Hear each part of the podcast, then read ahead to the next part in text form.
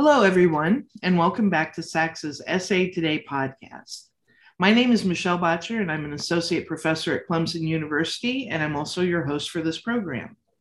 Today, I'm pleased to be talking with SACSA experts, Tony Cawthon, Joe Buck, and Melanie McClellan, about the SACSA organization, some of the rites, rituals, and traditions that support SACSA.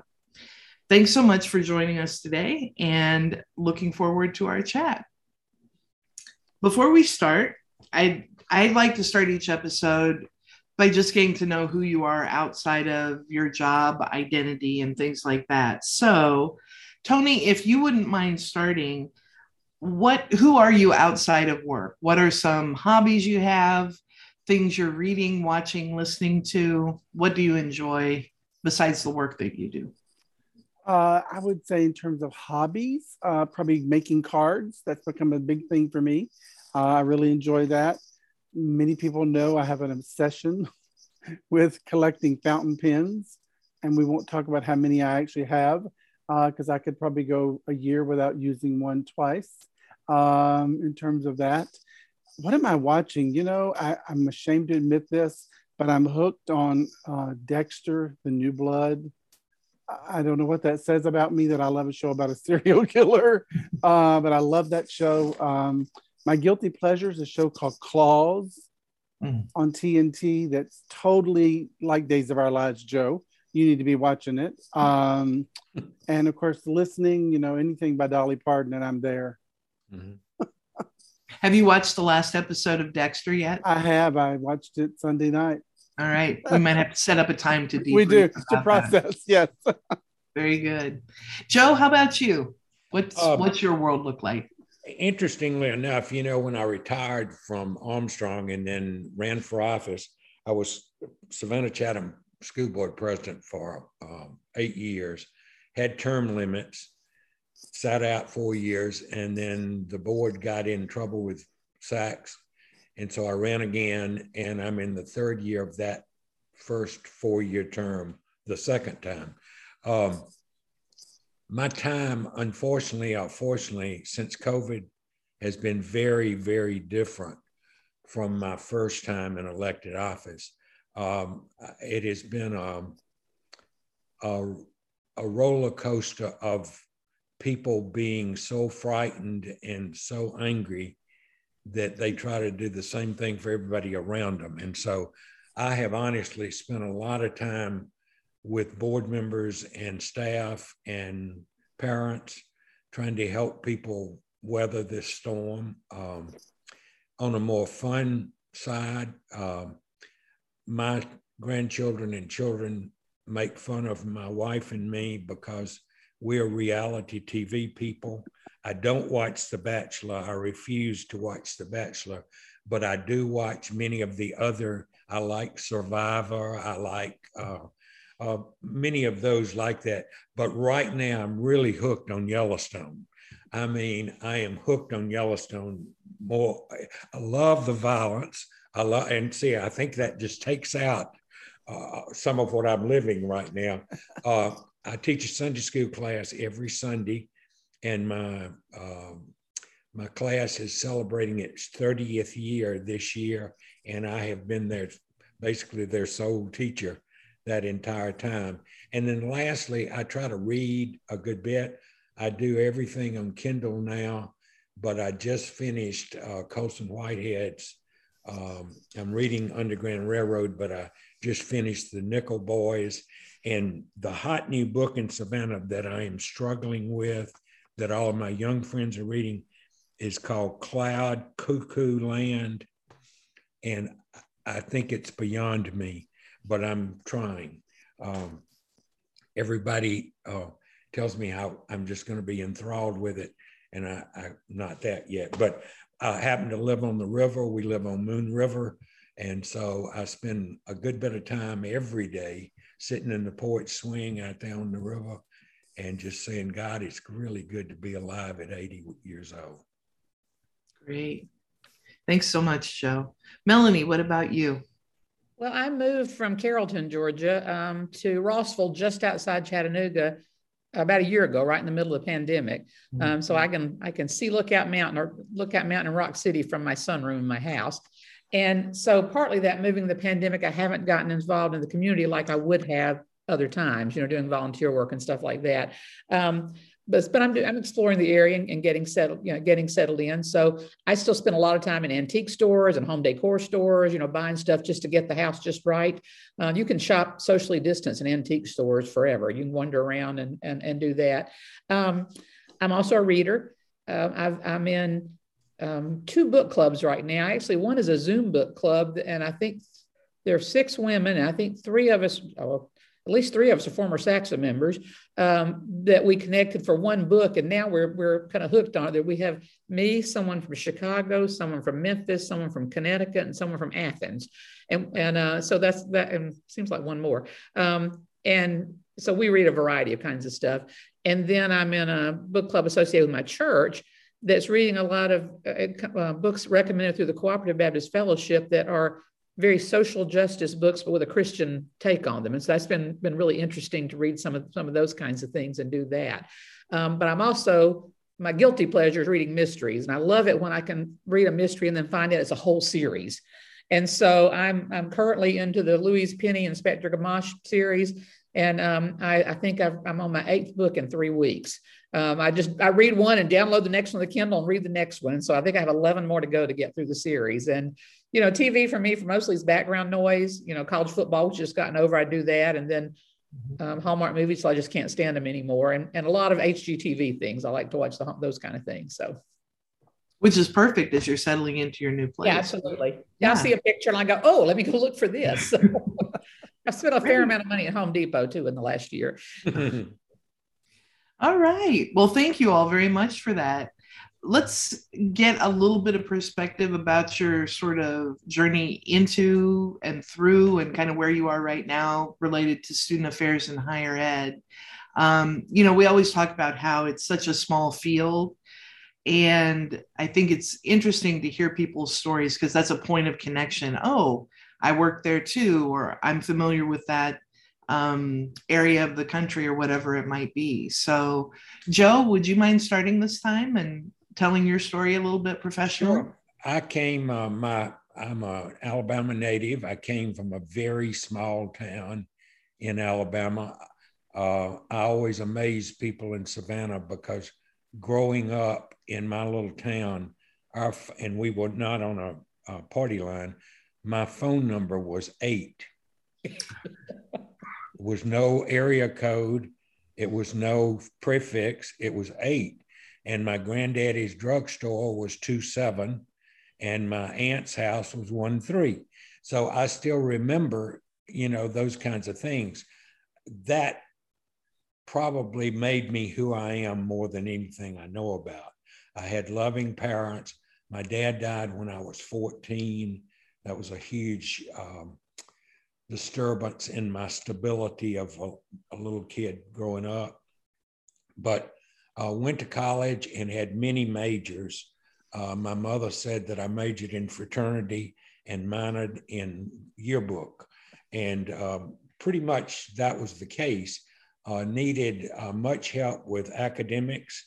Um, actually, while I was at Auburn, uh, had the wonderful experience to meet Dr. Jim Foy, James Foy, who was really one of the, the forerunners in our in our field. And and i remember distinctly going in his office and saying how do you get to be what you are? And he told me about student affairs and student personnel. I didn't even know it was a profession but graduated uh, went in the service.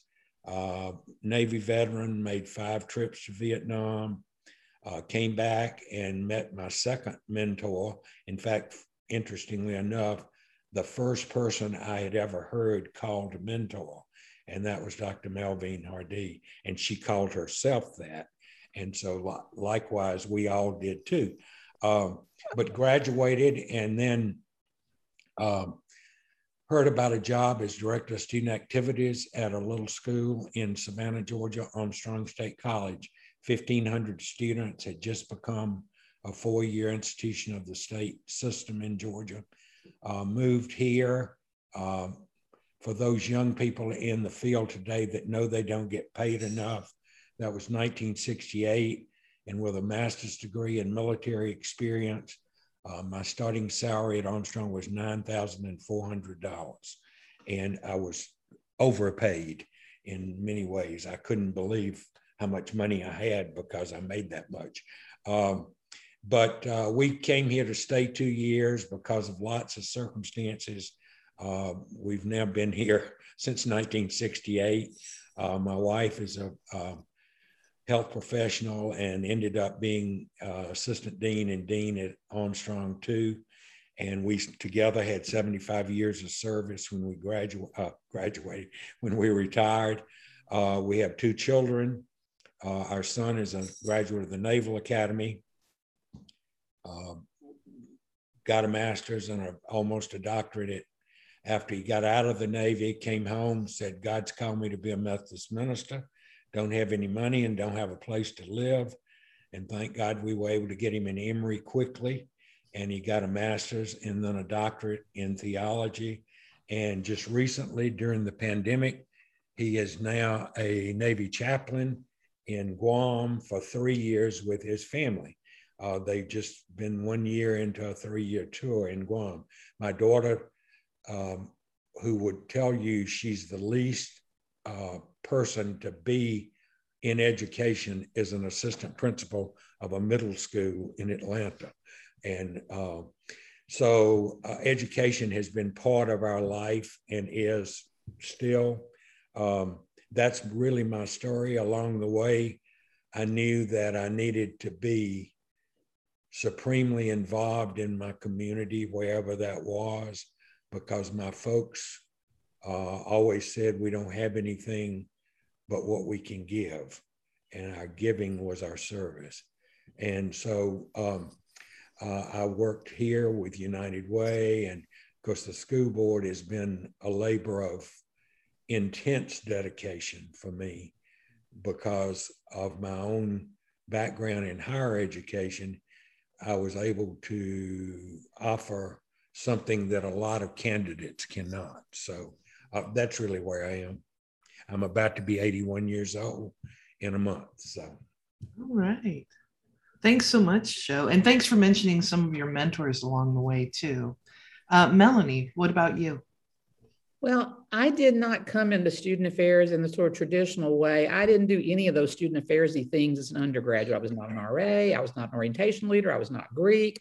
I only lived, lived on campus for a year. Um, but I had come, we moved around a lot when I was growing up, and we ended up in Bremen, Georgia, which at that time was population 3,000, and went to high school. And my class was in was 47 students, and that was the only school in town. It's not like because schools were split or anything so I was really involved in high school stuff, you know, president of everything and all. And I went to the University of Alabama as an undergraduate, and it was kind of nice to go somewhere where everybody didn't know you, and and so you like you in a hometown. And I was a college debater, and the debate team in Alabama was a very demanding thing, and so that was really where all my energies uh, went. Now I found out later on, many years later, when I studied student development theory, that being a college debater hit all the things that they say was important with your engagement with faculty members, your engagement with knowledge, your engagement with colleagues, and we got to travel and all that. So I did, did the debate thing, just barely even aware that I don't know that I even knew student affairs was out there. You know, I wasn't in trouble, didn't have any problems.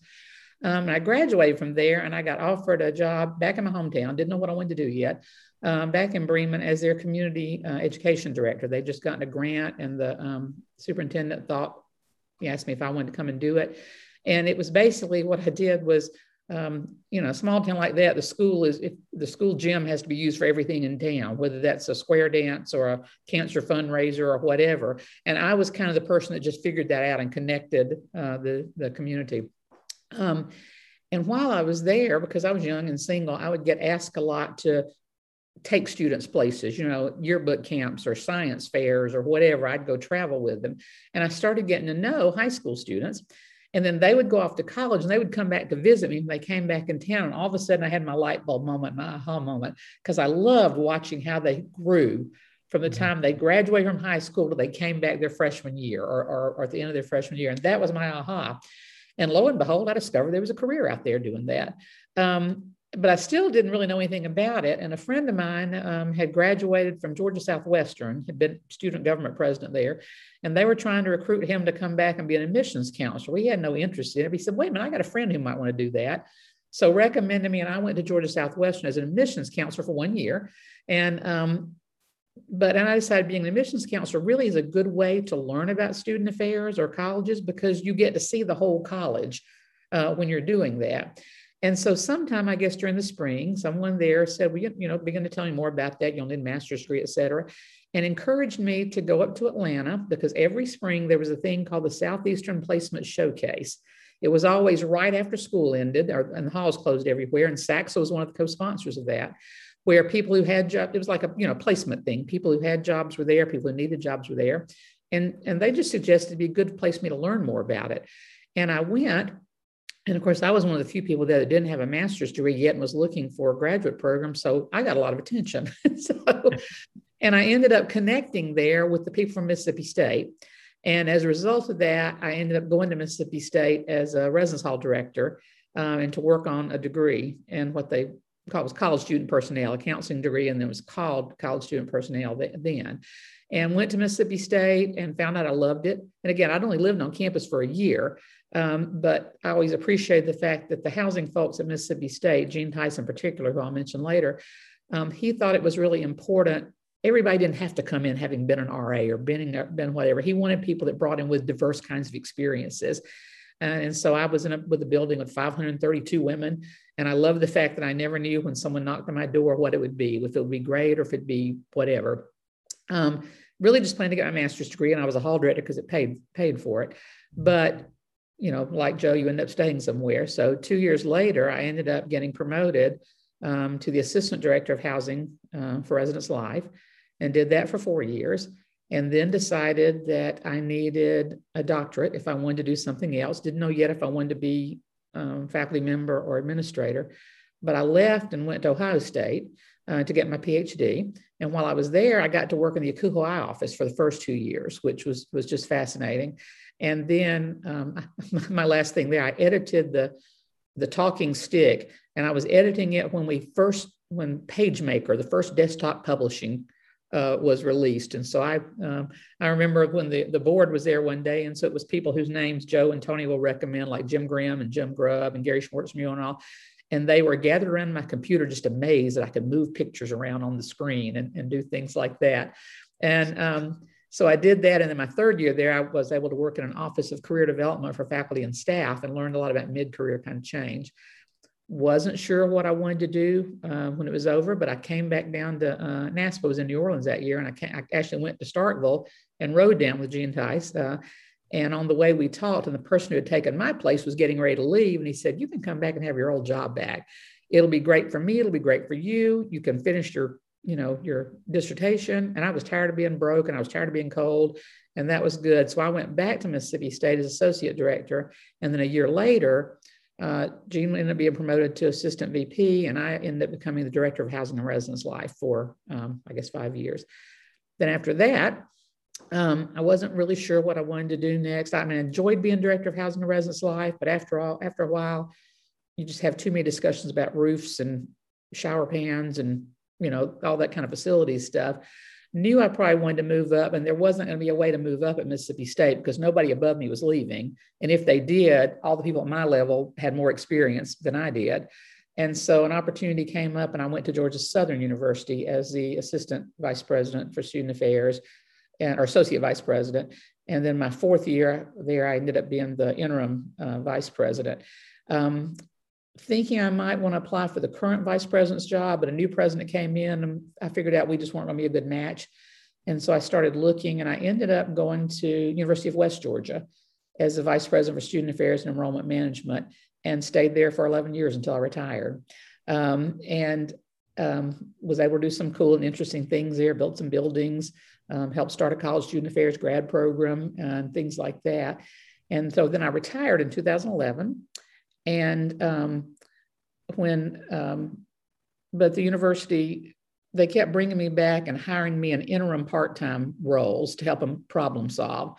so the first two years I came in and I ran the college student affairs program. We had a couple uh, grad students who had, I mean, a couple of faculty members who had left unexpectedly. So I came in and taught them that and managed that until we could get it back on track. And I'm really proud to say that's turned out to be such a successful program. And um, and so then I um, finished that, and then they hired me as the uh, director of community engagement to create an office of community engagement, engagement and work with the community. And I joked that I was like Match.com, that someone in the campus would say, "Who out at the college can help me with such and such?" Or somebody on campus would say, "Well, who out in the town can help me with such and such?" And I help bring them together. And probably my two things I was proudest of doing that was that we created the West Georgia Nonprofit Network to pull together, and we've got a hundred something uh, nonprofits that it just gives them a way to talk to each other and to, and to continue to do professional development. And then I also worked to get us recognized by the Carnegie Foundation as a community engaged institution. So when I finished that, they decided they wanted to turn to a full time job, and I didn't want to do that. And I left. And then for just a brief period, we were in a presidential transition. And so I ran a, a, a county education collaborative while we figured out who was going to be our president. Um, then I finally decided during the pandemic it was time to retire. And um, and so I've moved up here, and I don't know exactly what I'll do. I do some career counseling for particularly for some young student affairs professionals, um, career transition counseling. I did a program at SACS. I just did one recently at UT Chattanooga um, to help them sort of figure out those things. So I don't think I'm supposed to talk about mentors yet, am I? Oh, go ahead. Yeah, okay. you're on a roll, so keep going. All right, and then I'll quit. So I, because a part of that, um, I mentioned Gene Tice, and you will hear his name a lot, like Melvin Hardy. You'll hear his name a lot at, at um, Gene was the director of housing at Mississippi State, and so he was my longtime mentor. Um, and the two assistant directors were John Smith and Connie Brienz at the time, and they were all great.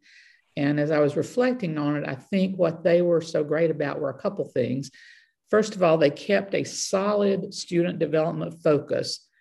We weren't just learning to run, and we were a, a standalone housing unit, 5,000 students, facilities, all of that but our focus was not on the facilities and business part. Our focus was on student development.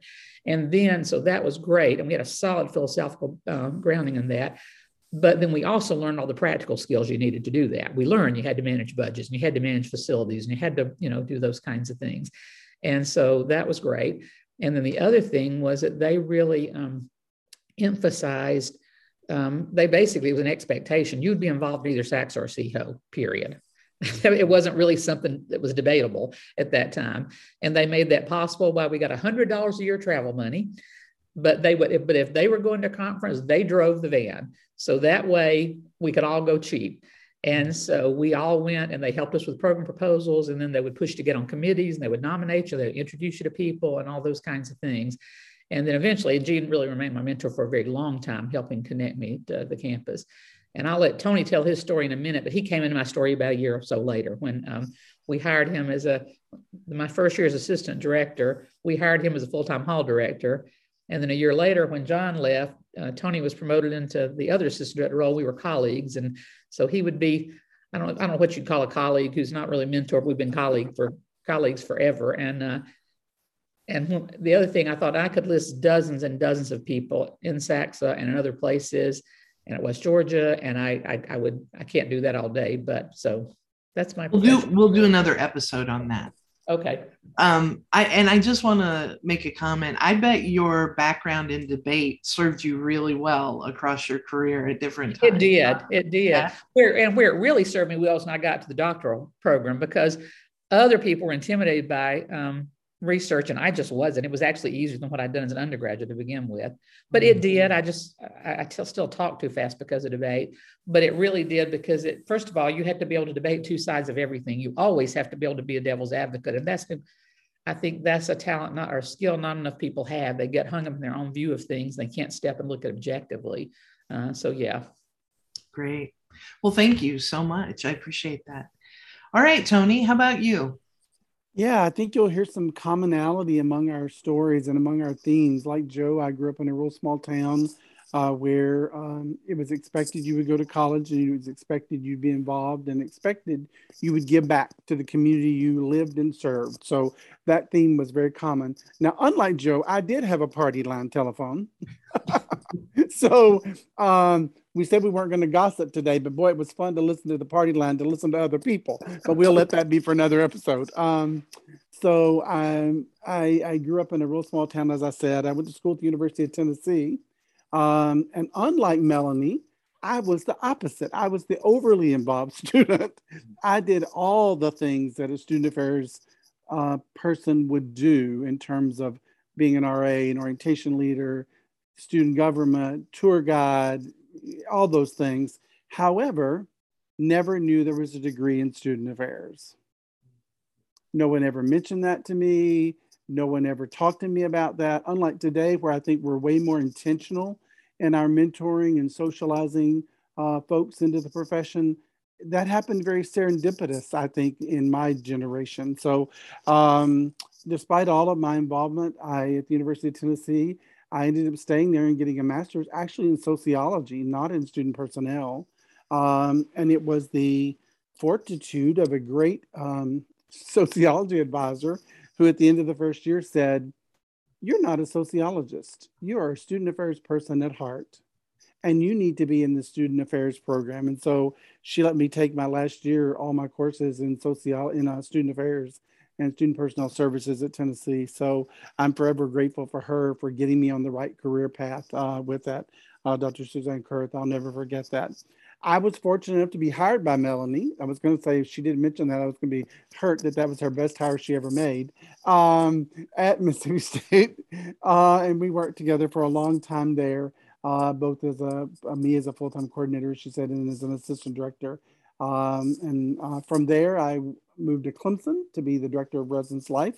So I spent about 13 years in university housing. Uh, I still miss it. I still miss the people. I still miss the team aspect of it. I don't miss the 3 a.m. phone calls, but I do miss the team and the collaborative nature of it. And like Melanie, when I think about people who mentored me, you know, I was very fortunate at the University of Tennessee to have Jim Grubb. When I went to Mississippi State, I had Gene Tice and Melanie. Um, when I came to Clemson, I had Berna Howell.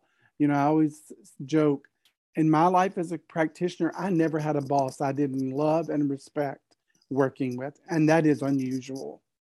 That is so unusual. But I had some great people doing that. Uh, after about 13 years, I made a career transition into faculty, and that happened when the university reorganized and said, You're now the director of university housing and the director of student conduct. Anybody who knows me knows that was probably not a good fit for me to be the director of student conduct. Um, not because I wasn't good at it, but, but it drained me emotionally. Um, and so I started looking for other positions and was fortunate to be able to get a position in the faculty at Clemson, where I'd been serving as an adjunct for the year before. And um, so for the last probably 25 years, oh, it's hard to say out loud, I've been a faculty member here. Uh, and again, success is based on a lot of people. So for my faculty mentor life, I think of people like Susan Underwood and um, Barbara Griffin and Diane Cooper. Those are the people who helped socialize me into being a faculty member and what it meant to be a faculty member with that. So I've had two really good careers as the practitioner career and the faculty career.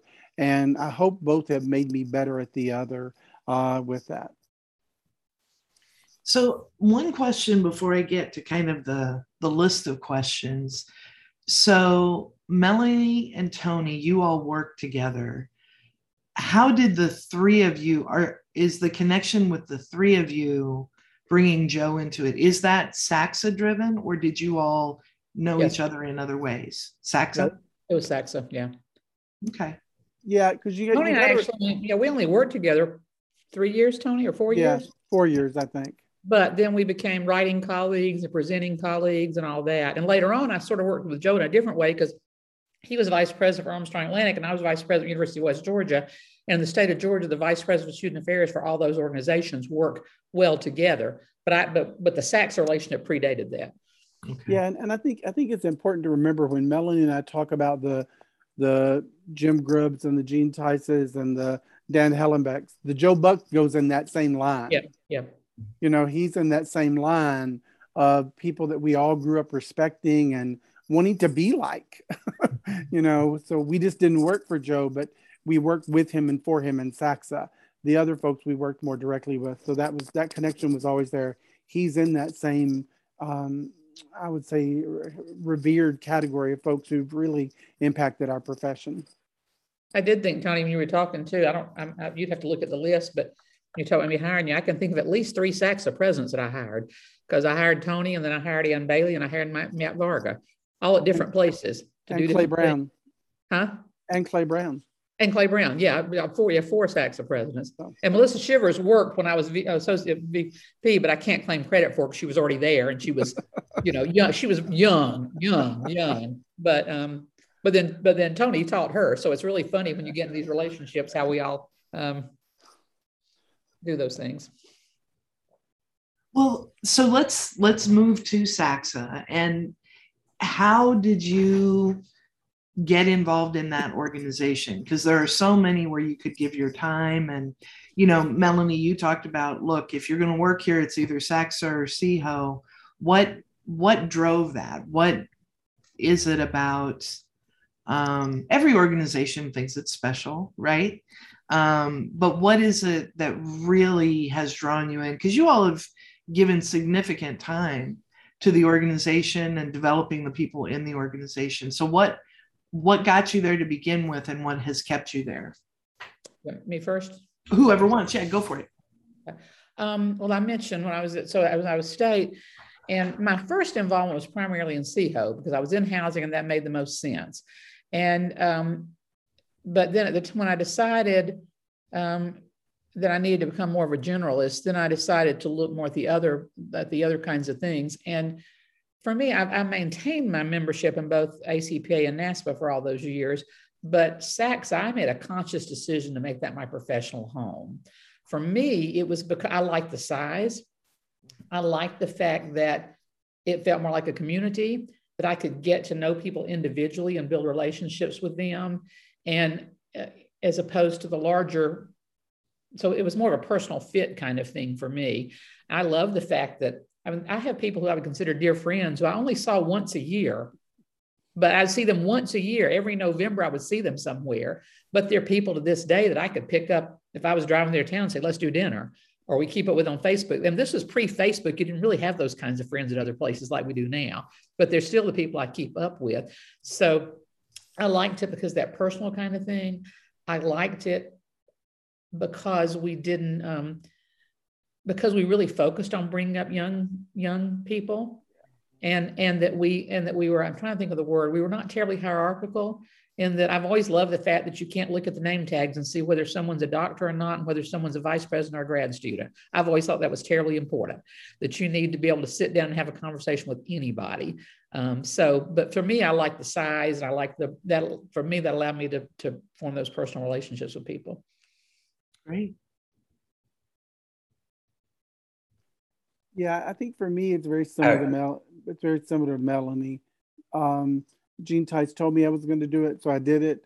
But it, but at the end, it became the intimacy of the people and the familiarity of the small group and the opportunity to like to get to know people, like Melanie said, on a on a much more uh, deeper basis, and and also opportunity to get involved and make a difference. You know, I like Melanie. I was involved in ACP and NASPA and sometimes I wonder, did I did I did I really make a difference? And SACSA, I knew I did.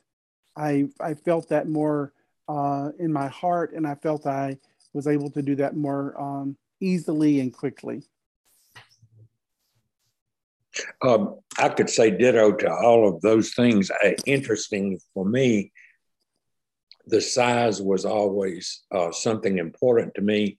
And I think uh, shortly after I became Dean of Students at Armstrong, uh, I went to NASPA, and I believe it was in St. Louis.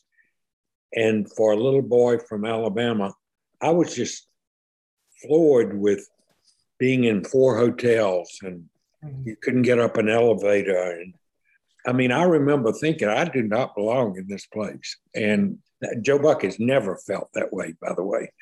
And about that same time, uh, Southern Sims, who was uh, a student affairs and later became a president in Georgia. Southern Sims, when I got promoted, said, You need to go to, to SACSA. And the first SACSA conference I went to was in 1975 in uh, Nashville. And I never missed another SACSA conference uh, because it was going home every year to see your family. It was just like going to my mother's for Thanksgiving dinner.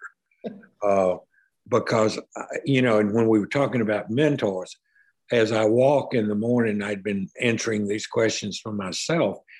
And it's interesting to me because I would, I would certainly tell you about uh, Dr. Hardy and people like that. But when I think of who have the strongest mentors in many ways for me have been all of the presidents I've served with in SACSA and all of the good friends I have, like Tony and Melanie and others. When I think of what I learned from Ellen Neufeld, Melissa Shivers, uh, people, Bo Segraves, people like that when they were president, it was my honor to be able to work with them as executive director. And you think of that as kind of an advisory role. Oh my gosh, I learned so much from the way they approached problem solving and budgeting and um, significant kind of things. You know, uh, I could never say enough about Jason in these last two years when he stepped forth and said, I think we need to keep the same offices. I don't know how to do that because, you know, the Constitution says something different, but that is the, a way that we can survive. And, and nobody else had really even talked about that. Jason mm-hmm. Cassidy was the one. And, you know, some people you would have said, oh, well, he's just trying to be president for two years. That was never even a question with any of us. But it was, it was the leadership needed at a very crisis moment in our country and in the world. And uh, those are the kinds of things I've learned from so many people and why I love SACSA so much. I am facing withdrawal right now, knowing that I will miss mid-year meeting for the second year um, because I always saw my family. And it's going to be, uh, if I, if it's going to be a difficult time for me. And I've told Tony already when I overstep my bounds and start telling him things just to tell me, go play with the water somewhere or do something and get out of here. But uh, anyway. Yeah, you know, I think I think Joe makes a great point when I think about um, learning from one another and whether it was a president or an, or an elected officer. You know, I think of people like Jim Keneally who led us through the 9 11 the conference after 9-11 i think melanie was actually the program doing the program booklet i was the conference chair i think of jim keneally. I learned more from jim keneally to watch him save this organization from a huge penalty when people started canceling their registrations. And we were a really small intimate group that year. We learned a lot about ourselves. We learned a lot about the organization. But i think i think those kind of leaders they're not mentors but they're leaders who really have impacted how I go about my work and my perspective. And I think Joe's point is a good one. Yeah, I was Michelle, trying to ago. I don't know what the word. There needs to be a word for that, and I don't know what it is. yeah, it's between mentor and colleague. Yeah, yeah. it's not just colleague. Yeah. It's like a, a, level up from colleague. They're not above you, mentoring you, but they certainly are, and they're the people you can call and say, "I just need to talk through this with you," yeah. um, or "How would so and so do this?" Uh, Michelle, interesting when Tony says what he says about the the conference uh, after 9-11 you probably may or may not know that that conference was in orlando and in you know we pick two and three years ahead uh, when we do a conference where the site is in our wisdom the name of the hotel was the twin towers hotel now no. let's talk about terrible planning Oh my gosh. And we were in Orlando, and literally, our packets uh, that you get at registration were paper sacks. Yeah. Wow. Well, it's interesting because Jim Keneally is why I'm in student affairs. Oh, good. I was I was at the University of Arkansas in a creative writing program, but I was also a graduate um, uh, RA for a, a graduate floor. And the creative writing program just wasn't for me. And he was the one who said to me, Well, you know, there's this degree. And so that's why I kind of ended up. I mean, it is a small world, right? These names. Oh, absolutely. Mm-hmm the ripple effect is is just huge. But I'm gonna. I, I know I sent you some. Oh, go ahead, Joe. I just have to say, I think one of the things that's key to us all saying the same thing about not knowing it was a profession. Obviously, we give personal engraved invitations to students we love because we love our profession. Mm-hmm. And and it's not like it's in the catalog saying, Come on, come on, we all want you. Because when we find somebody we love and like and they're doing a great job as a student leader, Melanie is a great example of that. You know, somebody said, You really ought to think about this. And same with Tony and same with me. And I think it's just hilarious that it becomes a personal invitation into something we love. Well, and it's why nobody can explain it to their parents because it's like, what is this? I, I don't know this major. So um, I'm going to jump around in our script just a little bit because you've touched on um, Jason's work around the pandemic. You talked about Jim Keneally with September 11th. What are some of those like key moments, some of those defining moments where it, it could be anything? It could be the organization took a different direction or there was a moment of is this going to be sustainable i know that was an issue around september 11th and some of the financial implications are there are there other things or more you want to say about either one of the situation we're still in or um, september 11th or other things that kind of come to mind about you know this was this was when we started going a new direction to, to me there are two things that are significant to uh, the future uh, to SACSA as we know it now. One is in the year 2000 when uh, SACSA was meeting for the second time in Savannah. We had met in 1990 and 2000 and 2010 in Savannah. Uh, that's not right, back it up, but three times. But the, the 2000 year, um, at that mid-year meeting, and I they had asked me to be the the conference chair. We called it local arrangements in those days, but that's what it was. And when we met in Savannah, I became very aware, listening, sitting in the mid-year meeting, that we had about fifteen thousand dollars in the bank, and we had uh, like two hundred members. About two hundred. None of those were graduate students, really. I mean, there were very few graduate students and there was a good amount of talk around what do we do and at the meeting before that we had been in louisville and fred rhodes had us all out to his house all not just presidents but friends and dale adams from the university of alabama mobile was really suddenly pushing to have an executive director. And that's where I first heard, I literally was in a car riding with Dale when he said, This is something we need to do. Would you be interested? And at the time, I just sort of passed it off and didn't think much about it. Then a few months later, three months later, we went to Savannah. And when I saw what bad shape the organization was in, it wasn't Joe Buck at all. But then before that meeting, they literally called me in the room and said, Would you consider being executive director? And I, I really didn't jump right at the opportunity because I didn't know how long the organization was going to be here.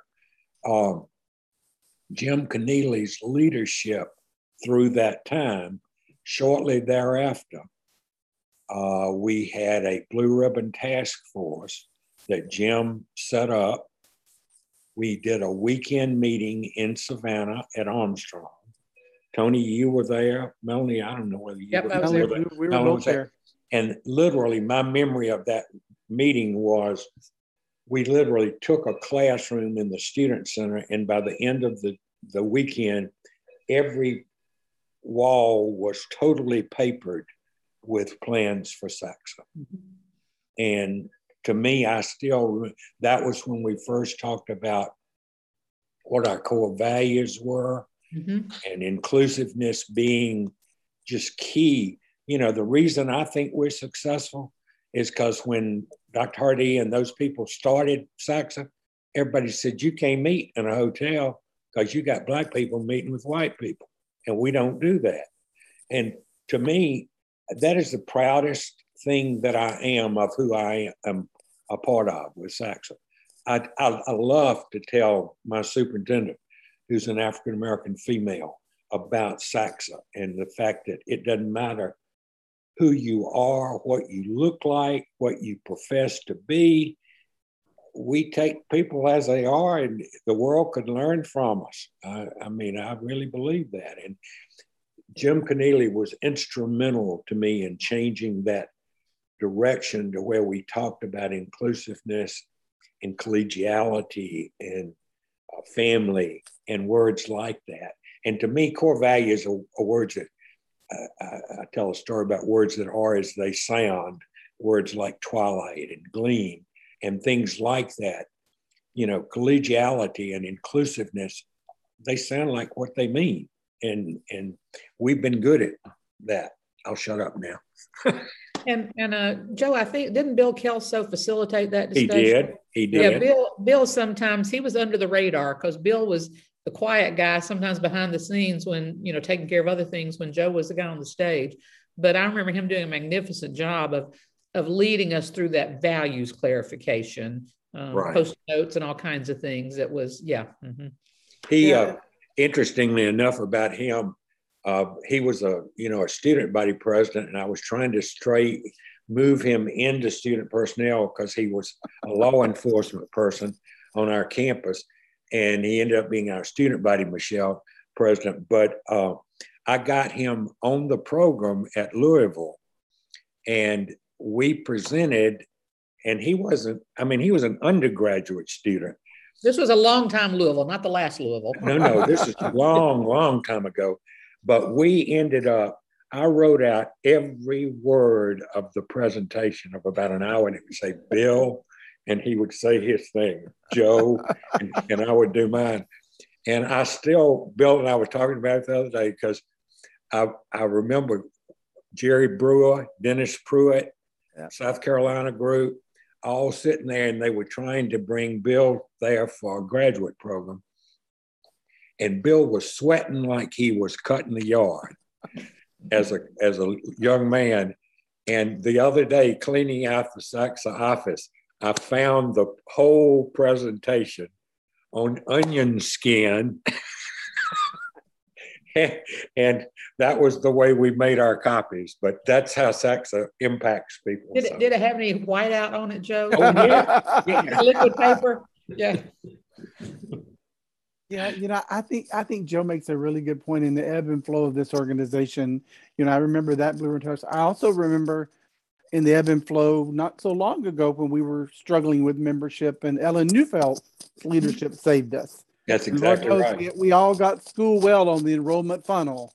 We all know more about the enrollment funnel than we would ever want to know, to be quite honest. That's But, true. you know, Ellen, Ellen, we were at a we were at a, a downturn in membership, and Ellen, her leadership is another person who really a pivotal moment in our organization that got us back on track. I mean, obviously Ellen did it alone, Jim didn't do it alone, but but their leadership and their guidance did that. Mhm. Um, the other thing I would say, Michelle, Joe talked a lot about our history, but I think for me, one of the things I'm most proud of of SACSA is the fact that if you look at our history, you know, we were electing um, a, a- a female president, a black president, long before other organizations did that. Right. I mean, in 1955, Hardy was elected president. In 72, um, we elected our first uh, African American president. that was way before NASPA and ACPA and other groups were doing those things. Uh, yeah, and that, I want to put in because Joe referred to something that we all know, but the younger folks listening to this may not know it because it used the story, and that was the meeting to um, the, the very first SACSA conference in 1950 at Vanderbilt. There were 72 members there, 12 of whom were from HBCUs. And that was a huge, big thing. Now, most of the, no, the institutions were integrated, or very few were. It was the South. And then there was a, I'm trying to, what was the date? The 1955 conference? Yeah, 55 was 55 that, that um, SACSA passed a resolution. The, the story that we would never have a conference for, we were, we were integrated, but, but blacks had to stay at one hotel. Not we, I mean, I wasn't born yet, but, um, but blacks had to stay at one hotel and whites had to stay at another hotel where they could meet together in other places. And after and at that conference, they passed a resolution they would not hold the conference anywhere again that would not allow both blacks and whites to stay at. Took them two years to get that done, but they did it. And that SACSA held the first ever integrated conference in the city of Williamsburg in 1960.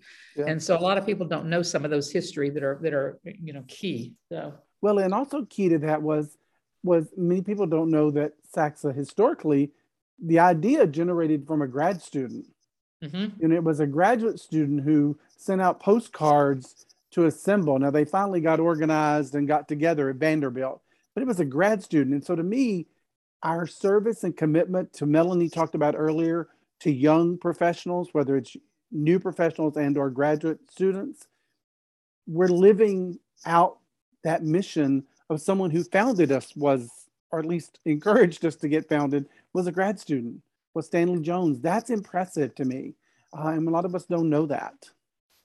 And Michelle, I, this is a plug, perhaps, may do it later, but a lot of people, if you want to know the history of SACSA, get it quickly, you can go to the website, you can click on history, and there's this, it's an article by me. I'm not plugging for me, but in 1985 at the conference, it was the 50th anniversary, and I guess the conference was at Savannah, maybe, and I lived in Statesboro at the time.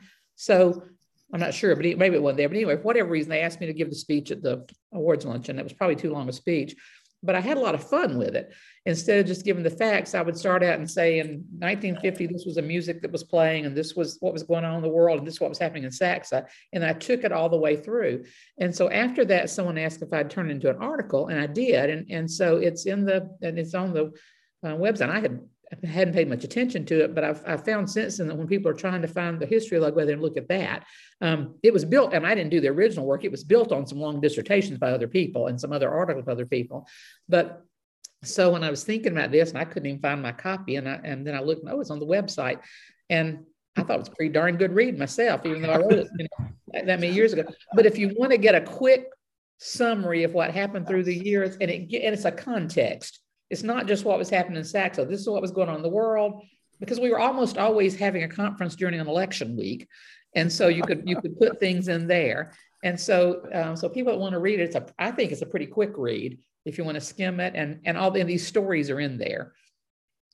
Well, and I'll see if we can't link that to this episode when we post the episode too. So that's great. And maybe because the one mentor I didn't mention a while ago is Rory Ruby was the vice president at West Georgia. I mean, West Georgia at Mississippi State. Wasn't there when I first went there, but became the uh, vice president. He wasn't involved in SAC, so that wasn't his thing. His background was admissions and you know enrollment. Um, but I took a class from him on um, student affairs literature, and from him I learned to appreciate the history of higher education, and that we need to know our history, um, and that that was extremely important. If we can understand our history, what is it that if you don't know history, you're bound to repeat it or whatever that phrase is. And so I think that's probably where that comes from. Go back and circle around and see what was happening. So, yeah, I love that. Well, and just the fact of providing the context of because what happens in our organizations is informed by what happens in the world. And so I think that's really important. Tony, I feel like you were someone gonna... needs to update that for the last 16 years, that that article. there you go. Yeah, I think what I think what I was going to add was also um, you know, one of the other things I think was a pivotal moment in SACSA's history was the starting of the foundation. You know, mm. the foundation, Fred Rhodes, uh, I think was key to that, as were many other people. But I know Fred was the shepherd and stewarded that through uh, in um, 1990, I believe. That was the first year of the foundation.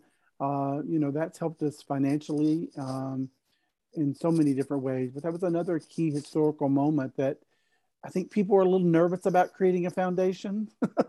if I remember those conversations, there was a lot of apprehension about what did that mean and how would our money be used. And, you know, it was under Fred's leadership that he was able to walk us through that. And, and now we have two uh, really good uh, organizations working for the benefit of SACSA. Well, and if you create it and there's a change in the executive director position, can you get access to those funds?